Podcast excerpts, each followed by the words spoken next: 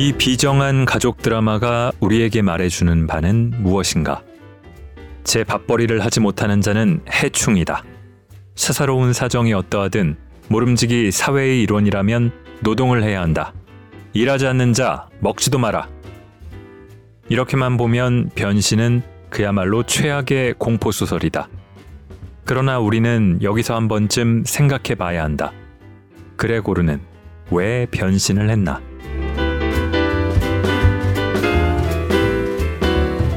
골라드는 뉴스룸, 책 읽는 순간 북적북적입니다. 저는 심영구 기자입니다. 자, 맨날 날씨 얘기만 한 것 같아서 좀 다른 얘기를 생각해 봤습니다. 살면서 누구나 맞닥뜨리는 고민이나 갈등, 그런 거 없는 분 안 계시겠죠? 혹시 있으시다면 부럽습니다. 어쨌든 그럴 때 누군가 책 속에 답이 있다 라고 하면은 뭐 틀린 말은 아닐 거라고 생각합니다. 세상에 책이 워낙 많으니까 그 중에 제가 갖고 있는 문제에 대한 정답이 설마 없겠어요? 하지만 어떤 책에 어떤 형식으로 있느냐는 또 다른 문제가 되겠죠.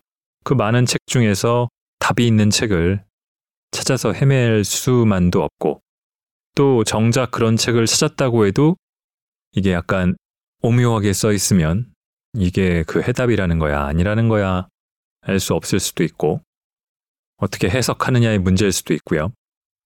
길라잡이, 가이드, 리더, 또 어떤 말이 좋을까요? 책, 어쨌든 이런 온갖 문제에 대한 해답이 들어있을 것 같은 책, 그리고 수십 년, 수백 년을 살아남은 고전, 이런 책 속으로 저를 안내해주는 그런 분이 있다면, 그런 책이 있다면, 그리고 그 책들을 다 읽은 분이어야겠죠. 그렇게 안내해 주신다면 어떨까? 오늘 북적북적이 가져온 책이 바로 그렇습니다. 이수은 작가의 실례지만 이 책이 시급합니다. 낭독을 허가해준 출판사 민음사에 감사드립니다. 이수은 작가는 책 소개를 보면은 베테랑 외국문학 편집자로 20여 년 일해왔다고 하고요. 세계적인 거장을 국내에 다수 소개했다고 합니다. 편집자이면서 번역가이기도 하고 작가이기도 합니다. 이래저래 책을 많이 읽을 수밖에 없는 분이긴 한데, 이분이 52권의 책을 추려서 멀리는 2000년 전에 호메로스부터 가까이는 이 동시대 저도 여러 번 읽은 적 있는 정세랑 작가까지 큐레이션해서 소개합니다. 책 챕터 제목들이 재밌습니다. 가슴 속에 울분이 차오를 때, 사표를 쓰기 전에 읽는 책, 자존감이 무너진 날에는, 뭐 이런 식으로요. 이럴 때 이런 책을 읽으면 좋다. 마치 책 처방전 같기도 한데요. 몇 년 전인가 어느 1인 서점을 운영하시는 분이 찾아와서 나는 이런 상태다, 나에 대해서 좀 털어놓으면은 이분이 숙고를 해서 당신은 이런 책을 읽으면 좋겠습니다 하고 책 처방을 내려주는 컨셉의 서점을 내신 적이 있어요. 참 재미있다. 저도 한번 가서 처방을 받고 싶다 하는 생각을 했었는데요. 약간 비슷한 면이 있습니다.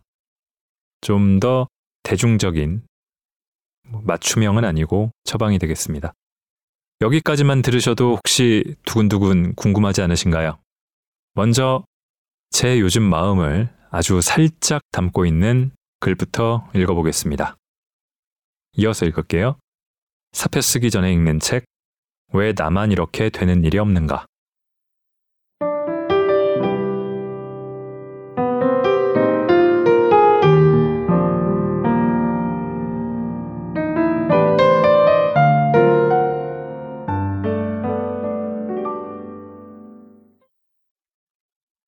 사표 쓰기 전에 읽는 책, 달과 6펜스, 변신, 레미제라블. 누구나 인생의 한때에는 입사를 희망한다.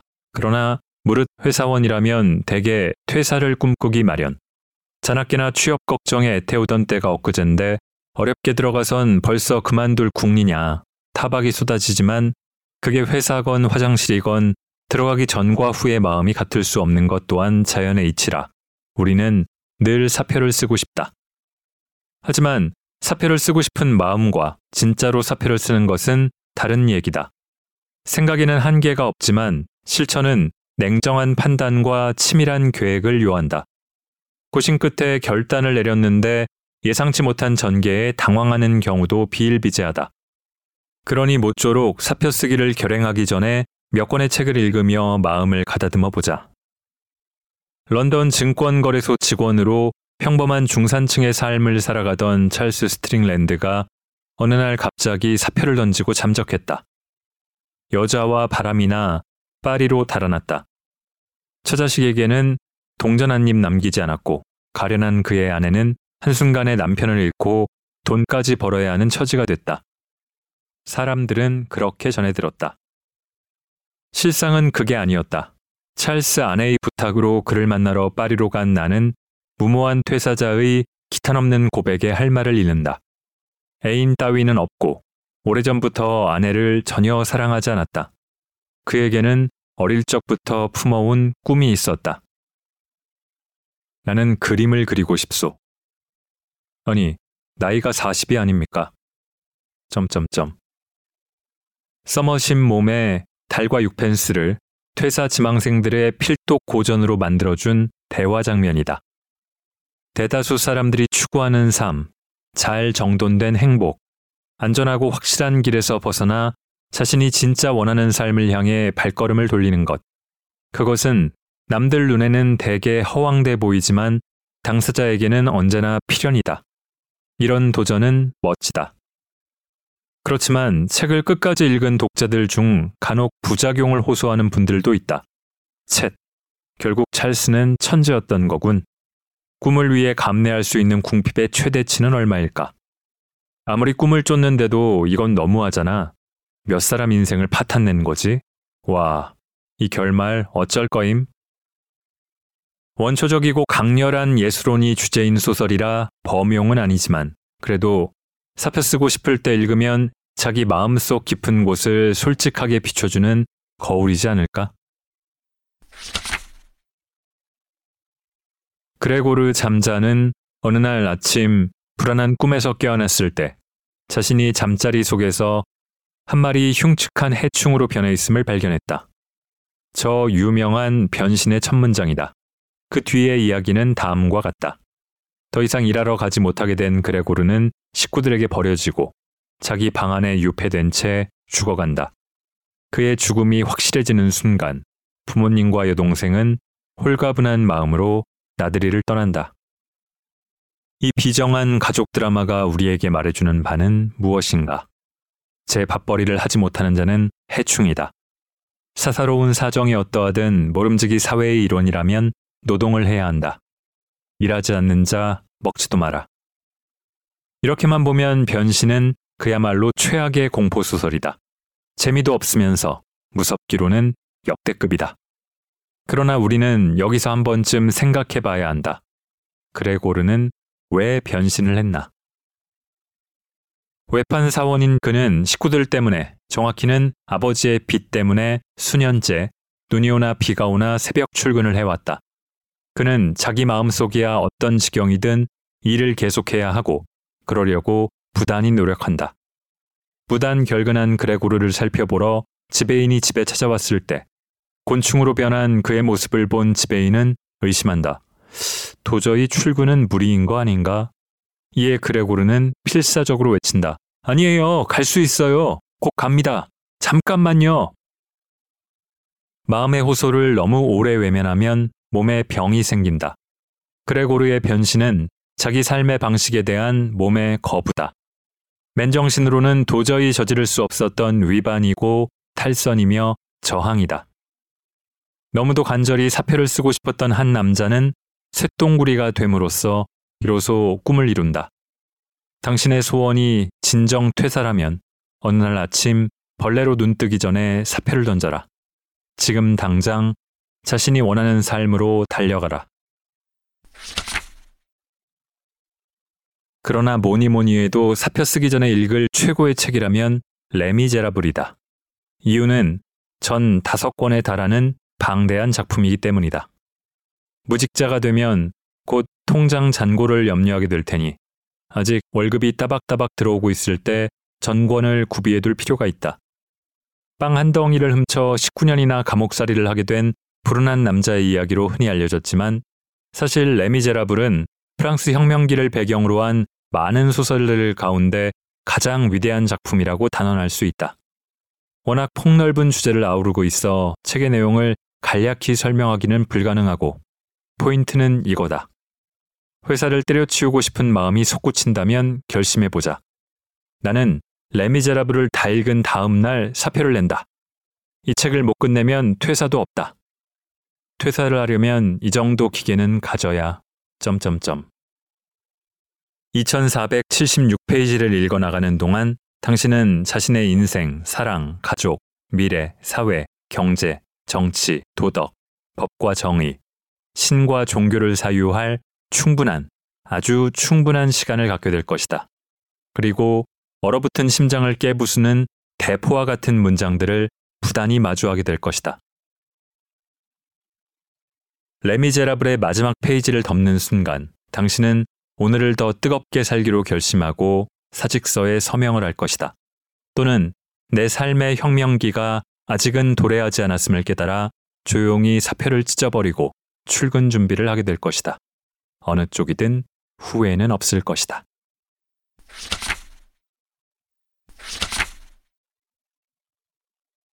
왜 나만 이렇게 되는 일이 없는가? 태평천하, 이름 없는 주드, 다섯째 아이. 남부러울 것 하나 없어 보이는 지인이 찾아와 남부럽다는 얘기를 반나절이나 들어놓다 갔다.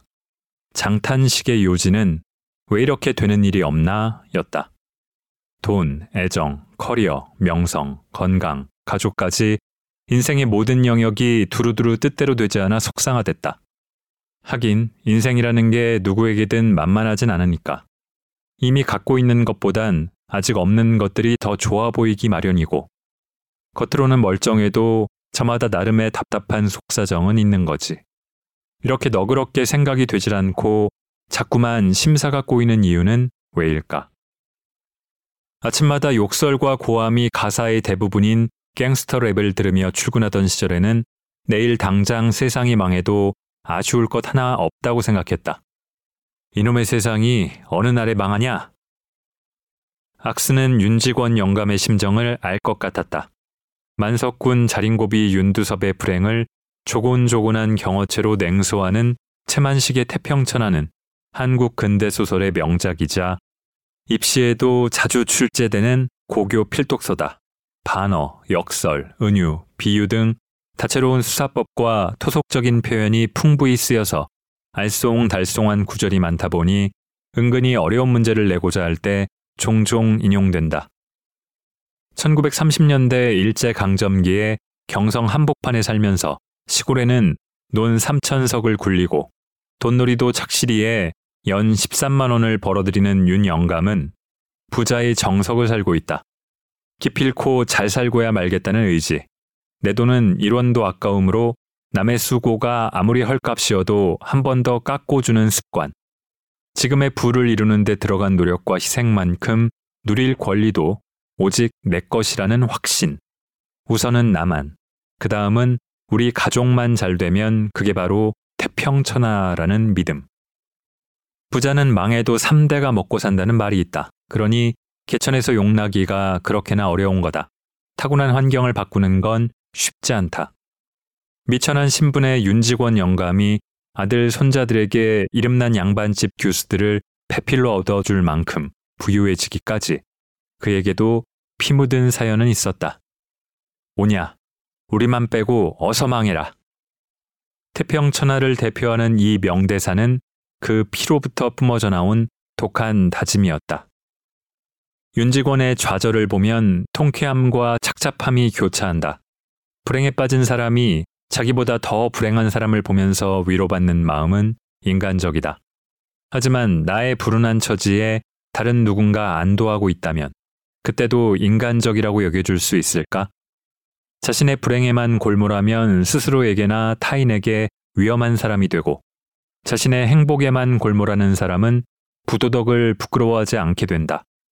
사회를 이루어 살아가는 존재인 한 우리에게는 서로 들키지도 드러내지도 말아야 할 인간성의 그늘이라는 게 있다.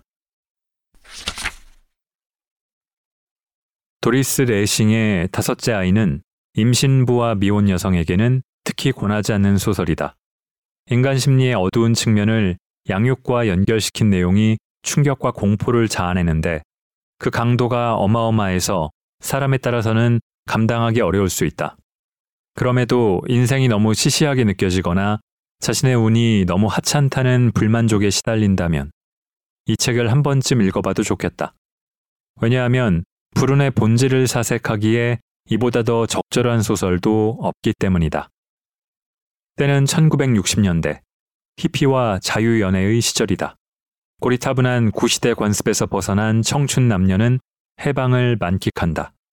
하지만 해리엇과 데이비드는 세상의 흐름에 휩쓸리고 싶지 않은 까다로운 타입들이다. 두 사람은 런던의 건축회사 연말 파티에서 처음 만났다. 흥청망청하는 분위기에 섞이지 못한 채 벽지처럼 가만히 구석에 붙어있던 그들은 상대를 발견하자마자 같은 종류의 인간임을 알아챈다. 그들은 각자의 코너에서 서로를 향해 동시에 움직였다. 가정생활이 행복한 인생의 기본 이라는 고전적 가치관을 고수했기에 두 사람은 지금껏 은연중에 따돌림을 당해왔고 이성을 사귈 기회도 거의 없었다. 그런데 마침내 자신과 똑같은 생각을 가진 상대를 만난 것이다. 그들은 곧 결혼하고 런던 근처에 빅토리아풍 대저택을 사들여 아이들을 연년생으로 낳고 화목하게 살아간다. 해리엇과 데이비드는 완벽한 가족의 표본을 보여준다. 이혼과 재혼, 사별로 뿔뿔이 흩어졌던 부모도, 장애아를 키우며 불행에 찌들었던 자매도, 비혼을 선언하고 분방한 생활을 즐기던 남매도 이제는 여름 휴가와 크리스마스 시즌이면 사랑스러운 아이들의 웃음소리와 따뜻한 빵 냄새 가득한 아름다운 저택에 모이기 시작한다. 해리엇과 데이비드는 승리자가 되었다. 모든 사람이 자기 시대의 주류 가치관을 따를 필요는 없다. 법과 제도가 허용하는 범위 안에서 자기 삶의 방식을 선택할 자유는 누구에게나 있다. 결혼하기 싫고 아이 낳기 싫어한다고 비난받을 이유가 없고 결혼과 자녀와 안정된 가정을 추구한다고 조롱당할 이유도 없다. 하지만 이 부부의 성취감에는 못된 구석이 있다. 젊은 신혼부부가 그렇게 큰 집을 구입할 돈이 있을 리 없다. 주택 자금은 데이비드가 싫어하는 그의 아버지, 더 정확히는 부자인 새어머니에게서 왔다.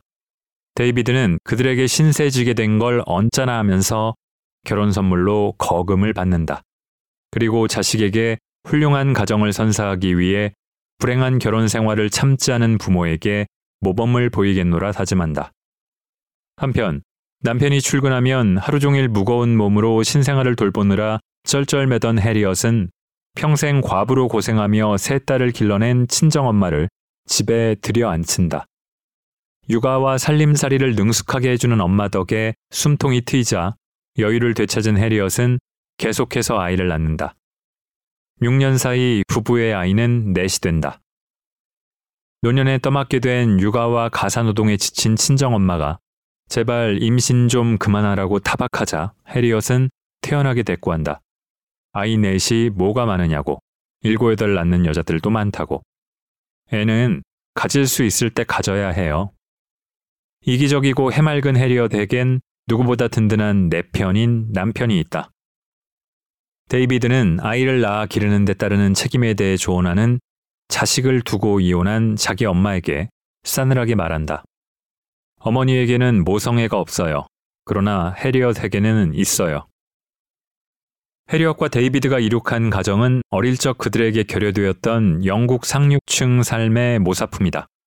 진정으로 귀족적이고 존경받을 만한 부모, 자녀들과 손자, 손녀, 일가 친척까지 모두 모여 멋진 디너를 즐기는 근사한 가풍, 토끼 새끼처럼 많은 아이들을 아무런 걱정 없이 사립학교에 보낼 수 있는 풍요로움.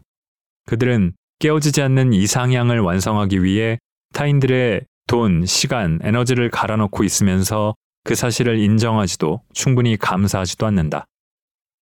해리엇과 데이비드의 독서는 남들이 실패한 일을 자신들은 해냈다는 오만과 소유를 향한 맹렬한 욕구의 화합물이다. 그래서 부부는 다섯째 아이를 낳는다. 모든 걸 망가뜨리기 위해 태어난 괴물, 다섯째 아이 벤의 출생 이후 이야기는 많은 논쟁의 주제를 담고 있어 섣불리 입에 올리지 못하겠다. 하지만 이 무서운 이야기를 끝까지 읽고 나면 기회라는 것을 다시 생각하게 된다. 인생에는 3번의 기회가 있다는 말을 흔히들 한다. 성공은 그 3번의 기회가 왔을 때 놓치지 않고 잡을 준비가 돼 있는 사람의 것이며, 만일 기회가 한 번도 없었다고 생각된다면 그건 당신이 기회를 알아보지 못하고 지나쳐버렸기 때문이라는 이야기. 인생을 바꿀 기회에 관한 널리 알려진 신화다. 이것이 사실이라면 이 세상 사람들 대부분은 실패자다. 인생이 너무 쉽고 일평생 탄탄대로고 만사가 뜻대로 술술 풀린다는 사람을 아직까지 아무도 만나보지 못해서 하는 말이다. 우리는 다들 노력도 부족하고 능력도 부족하고 눈치도 부족한 루저들이다. 나는 아직 인생의 절반밖에 안 살았지만 그런 기회의 신화에 동의하지 못하겠다. 그보다는 이렇게 생각하는 게 이치에 맞고 현실에도 더 부합하지 않을까? 인생의 기회는 셀 수 없이 많은데 다만 그런 기회들이 내가 바라고 원한 만큼 멋진 인생을 안겨주는 기적이 아닐 뿐이다. 또는 엄청난 기회란 내가 대단히 불행해질 수도 있는 어떤 일을 피할 행운일지 모른다. 전자의 경우라면 기회를 날려버린 것이 덜 아까워서 속 편해지고, 후자라면 기회를 알아차리지도 못하고 지나간 것이 다행이고 고맙겠다. 하는 일마다 안 되는 지지리도 복 없는 인간이라면 주드 폴리를 빼놓을 수 없다. 19세기 영국 소설가 토머스 하디의 이름 없는 주드에 나오는 주인공인데, 이름이 없다면서 이름이 주드라니 의아할 수 있다. 원제는 주드 디 업스큐어로 세상에 자기 이름 석자 남기지 못하고 일생을 아무개로 살다간 주드라는 뜻을 담고 있다. 주드의 팔자가 어찌나 박복하던지 예전에는 이 작품의 제목을 비운의 주드라고 번역하곤 했다. 절망의 고통은 야망의 크기에 비례하는 편이지만 주드가 품었던 꿈이라는 것은 원대함과는 거리가 멀었다. 어릴 적에 부모를 모두 잃은 고아로 친척집에서 더부살이하며 동전푼이나 겨우 벌던 주드는 대도시 크리스트 민스터에 가서 석공리를 하며 독학으로라도 공부해 대학생이 되고 싶었다. 신분은 천해도 배우고 싶은 열망만은 드높았다는 점이 그의 유일한 남다름이었다. 하지만 대학들은 그에게 주제 파악하고 분수에 맞게 살라는 냉혹한 답변을 고상하게 돌려 말한다. 소중한 꿈이 무참히 깨어진 후에도 그는 인생의 매 굽이마다 누군가에게 옷자락을 붙들리고 발목을 잡혀 바라던 그 무엇도 이루지 못한 채로 죽는다. 주드의 비유는 여자를 잘못 만난 탓이 가장 크다. 이 말을 듣고 괜히 발끈하실 필요는 없다. 작가 토머스 하디는 남자를 잘못 만나 인생 망친 여자 테스가 주인공인 소설로 훨씬 더 유명하니까. 테스와 주드의 공통점은 잘난 부모, 든든한 뒷배, 물려받은 유산이 없는 일개 평민이 자기 시대의 관습에 저항했다는 것이다. 하디는 테스와 이름 없는 주드를 통해 결혼과 신분이라는 제도가 삶의 방식을 스스로 선택하고 책임지며 살아가려는 남녀들을 얼마나 처절한 불행으로 몰아넣는지를 넌더리가 날 정도로 차근차근 보여준다. 덕분에 하디는 당시 온 영국인들로부터 어마어마하게 욕을 먹었고 그 충격으로 더 이상 소설을 쓰지 못하게 됐다. 그로부터 100년 뒤의 사람인 나는 이름 없는 주드를 읽다 보면 저절로 겸손해진다. 내가 노력하지 않아도 이미 주어져 누리는 것들이 얼마나 많은지, 비교적 균등한 교육 기회, 비교적 평등한 신분, 비교적 자유로운 연애, 그리고 비교적 관대해진 이혼 같은 것들. 지금 시대에 태어나 살게 된 것만으로도 내 평생 운의 절반은 쓴 것 같다. 하지만 우리는 알고 있다. 이 모든 게 더 나아질 수 있다는 것을, 그걸 이뤄내는 게 우리 손에 달렸다는 것을. 나만 혼자 잘 되길, 내 인생만 훨씬 좋아지길 바란다면 각자의 운들은 서로 부딪히고 상쇄돼 소멸해버릴 것이다. 그러느니 차라리 내 운이 조금이나마 쓸모 있어지기를, 누군가를 한 번 더 미소 짓게 하고 슬픔을 덜어주는데 도움되기를 바라는 쪽을 택하겠다.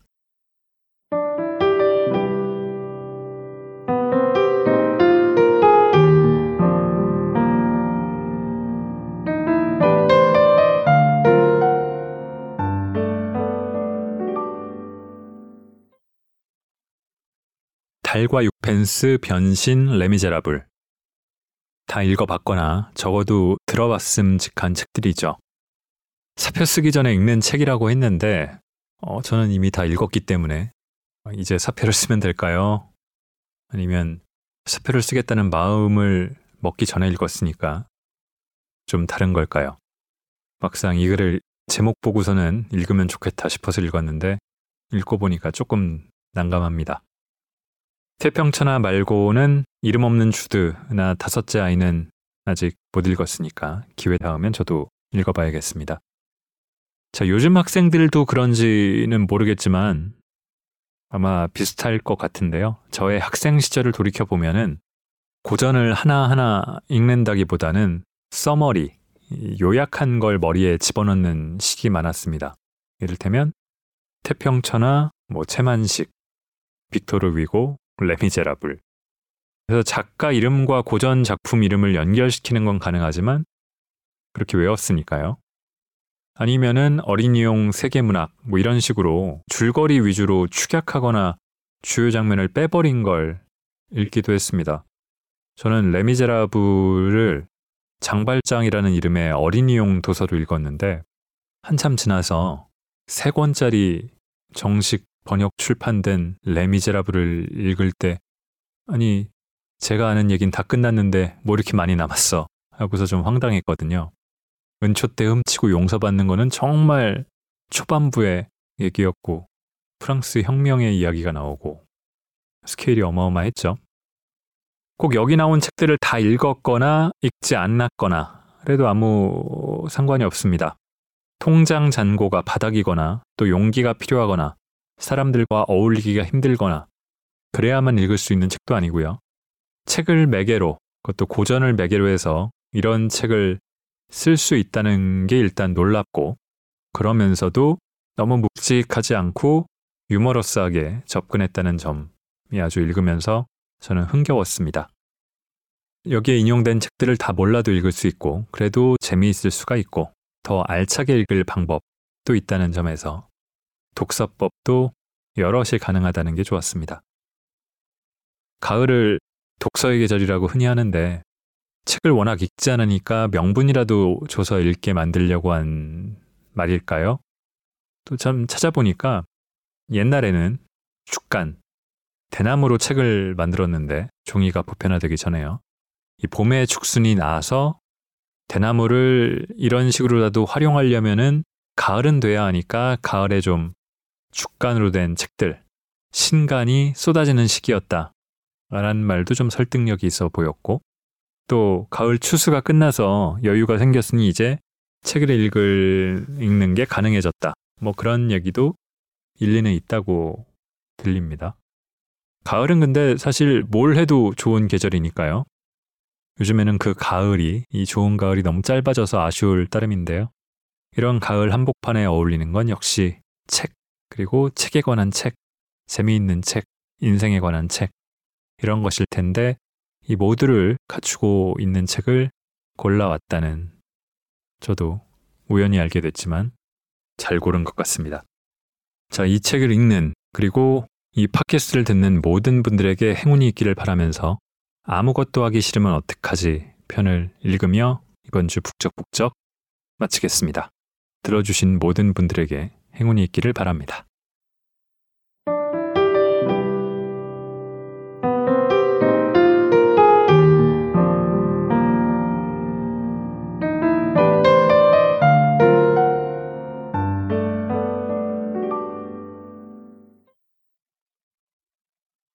아무것도 하기 싫으면 어떡하지? 제5도살장 카탈로니아 찬가. 꼭 해야 하는 어떤 일이 있는데 딱 그게 하기가 싫어서 슬금슬금 미루다 포기하고 말 때가 있다. 데드라인까지 깔끔히 넘겨버리고 나면 더는 기회가 없다는 걸 알면서도 젖은 신문지처럼 바닥에 철썩 달라붙은 사지를 떼어낼 수가 없다.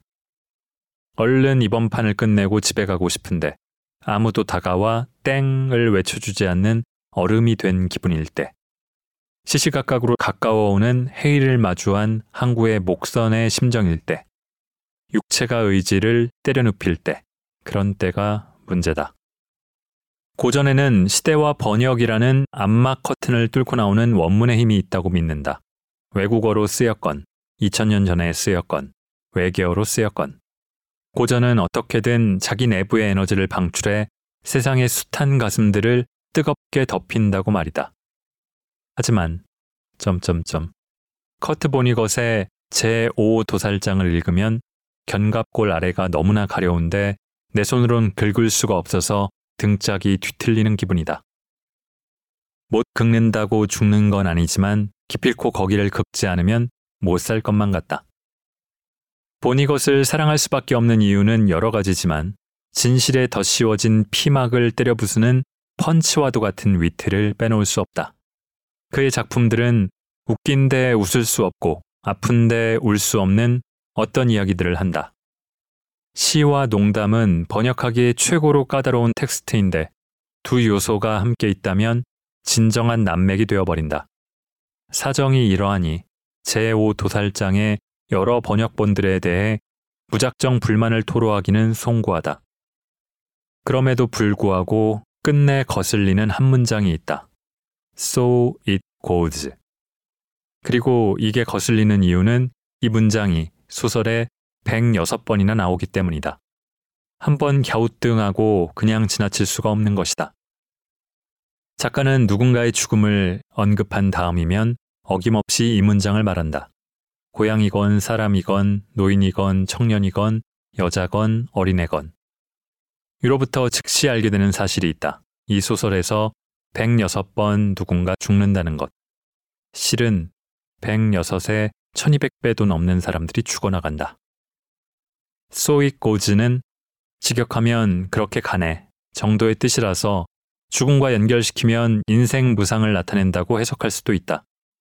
하지만 소설 속 현재는 참담하고 기막힌 죽음이 진군하는 병정들처럼 쉴 새 없이 밀려오기 때문에 그렇게 가네 같은 초탈한 문장이 발화될 틈이 없다. 그럼에도 만약에 이 문장이 이야기 안에서 말해졌다면 그것이 처음엔 독일어가 아니었을까 추측한다. 독일어에도 비슷한 표현이 있는데 그 용법이 어찌나 다채로운지 거의 아무런 뜻이 없다. 직자적으로건 반어적으로건 잘되건 잘못되건 기쁘건 슬프건 흥하건 망하건 아무 때나 쓸 수 있는 삼라만상의 질서를 응축한 무의미를 나타낸다고 해도 무방할 지경이다. 순전히 나의 억측이지만 작가는 독일어를 영어로 직역해 So it goes라고 쓴 건 아닐까? 어차피 작가 사후라 확인할 길은 없다. So it goes. 소설에서 13만 5천 명이 죽는 곳은 1945년 독일의 드레스덴이고 주인공 빌리가 시간여행을 당혹스럽게도 이것은 공상과학소설이다. 처음 시작하는 곳도 드레스덴에 있는 포로 수용소인 제5도살장이다. 그리고 소설가가 되기 한참 전에 21살의 커트 보니것은 2차 대전 참전병으로 드레스덴에서 대공습을 겪었다. 보니것에게 제5도살장은 너무도 자전적이어서 SF로밖에 쓸 수 없는 소설이었던 것이다. 1922년 뉴욕주 일리엄에서 태어난 미국인 빌리 필그림은 1944년 연합군으로 독일 전선에 파병된다. 종군 목사의 보조였던 빌리에겐 총한자루, 군복 한 벌, 심지어 군화 한 켤레조차 지급되지 않았다.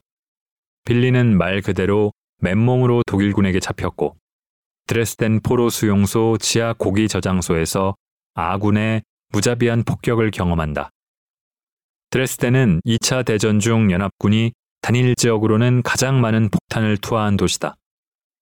1945년 2월에서 3월 사이에 드레스덴은 원자 폭탄이 떨어졌던 히로시마보다 더 넓은 지역이 완전히 파괴되었고 히로시마 폭격의 3배에 달하는 수의 민간인이 희생되었다. 이 파괴 작전은 너무도 비인도적이어서 전후 상당 기간 동안 서방 세계에서 비밀에 붙여졌다. 작가는 화염폭풍이 휩쓸어 달처럼 황량해진 드레스덴에서 살아남은 누군가가 중얼거린 말, 독일어 소이꼬즈를 들었을지 모른다. 독일군이건 드레스덴 시민이건 미군 포로건 그곳에선 모두가 희생자였고 누구든 생존자였을 것이다. 망자를 향한 애도에는 국적이 없으니까. 그래서 작가는 똑같은 말을 영어로 옮겨 적었는지 모른다. 그러니까 이 문장은 일종의 추도사인 거다. 망자에게 쓰는 영어 관용구로는 Rest in Peace가 있지만 본 이것은 누군가의 사후 평화에 대해서는 할 말이 별로 없었나 보다.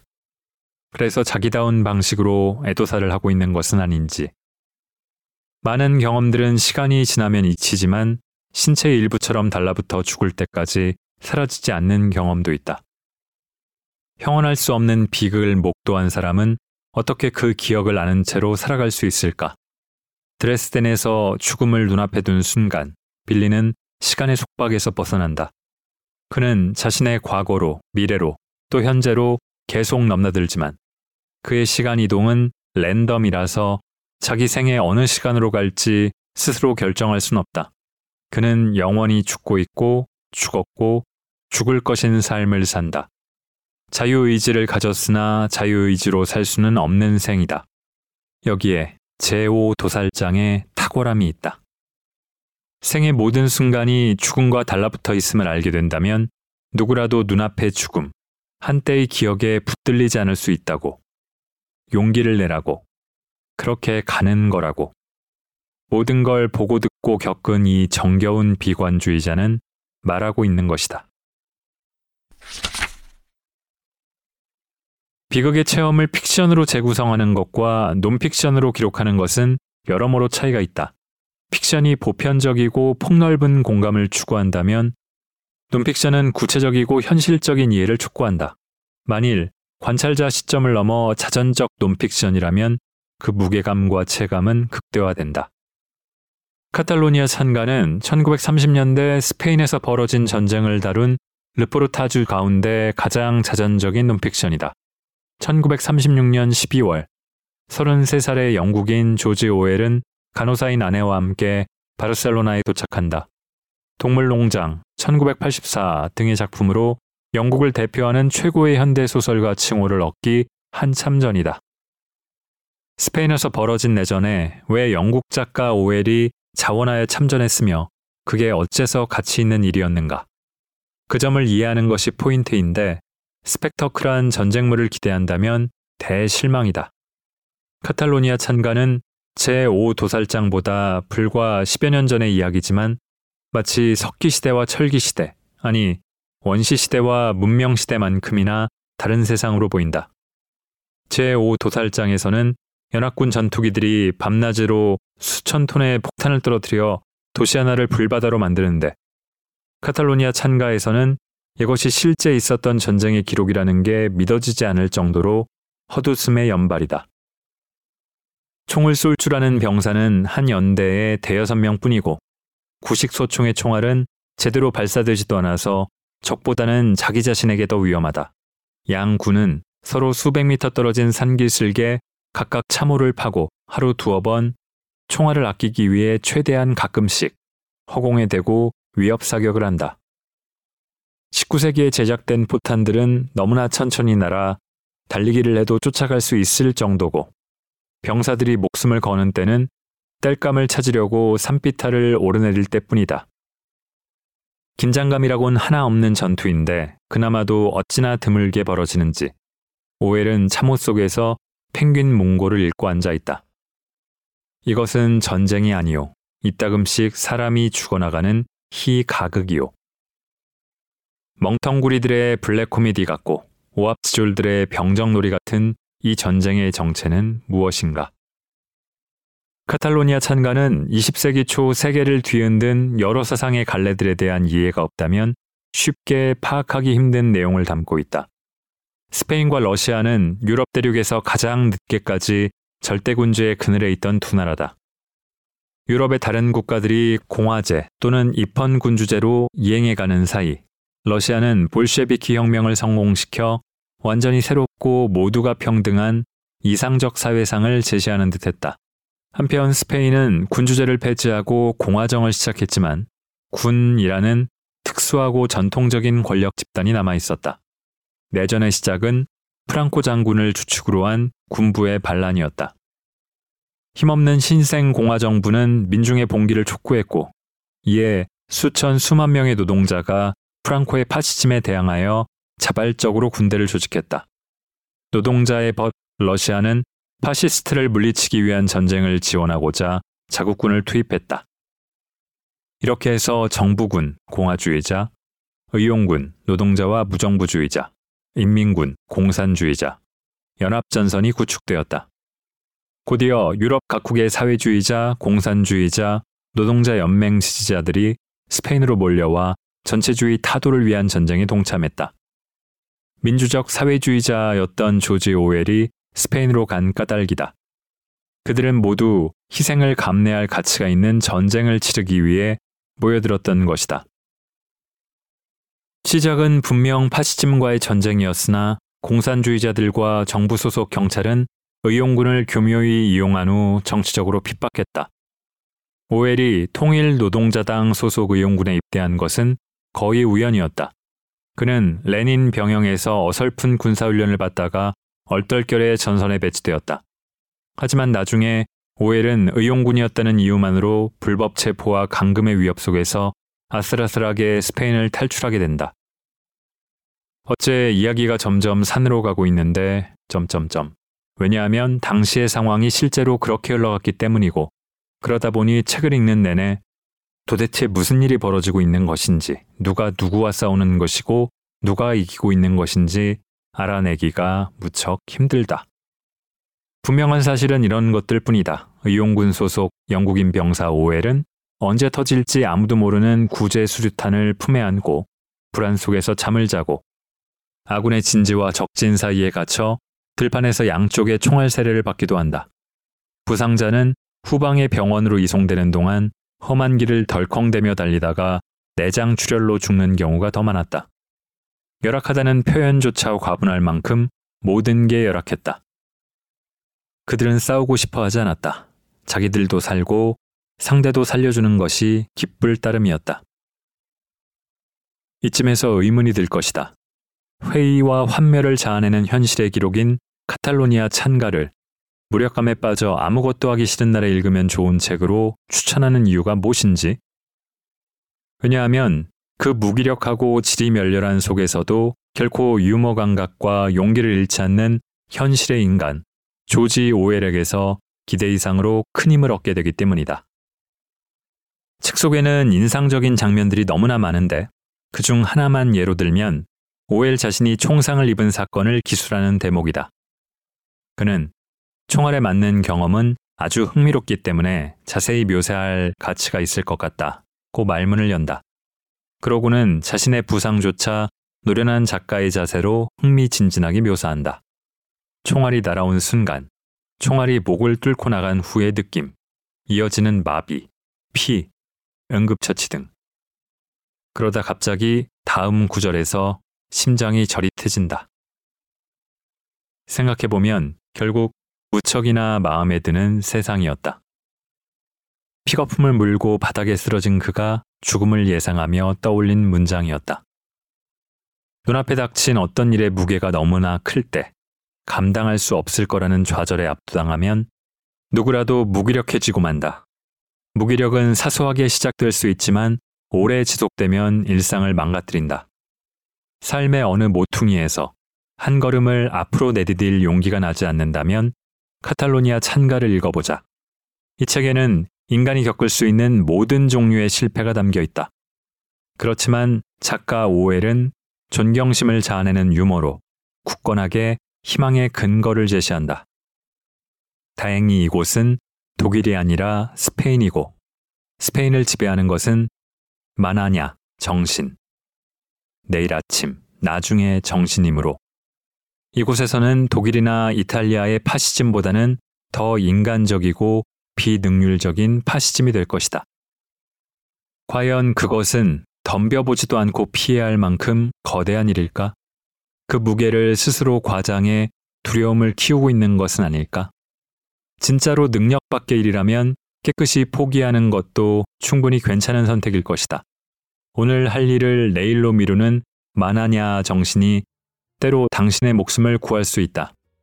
어떤 만하냐는 결코 오지 않겠지만 또 어떤 만하냐는 곧 당도할 것이다. 그러니 은백양 나무가 자라는 세상에서 살아 숨쉰다는 것이 얼마나 좋은 일인가를 잊지 않도록 하자. 총알이 목을 뚫고 갈지언정 부디 살아남도록 모두에게 행운이 있기를.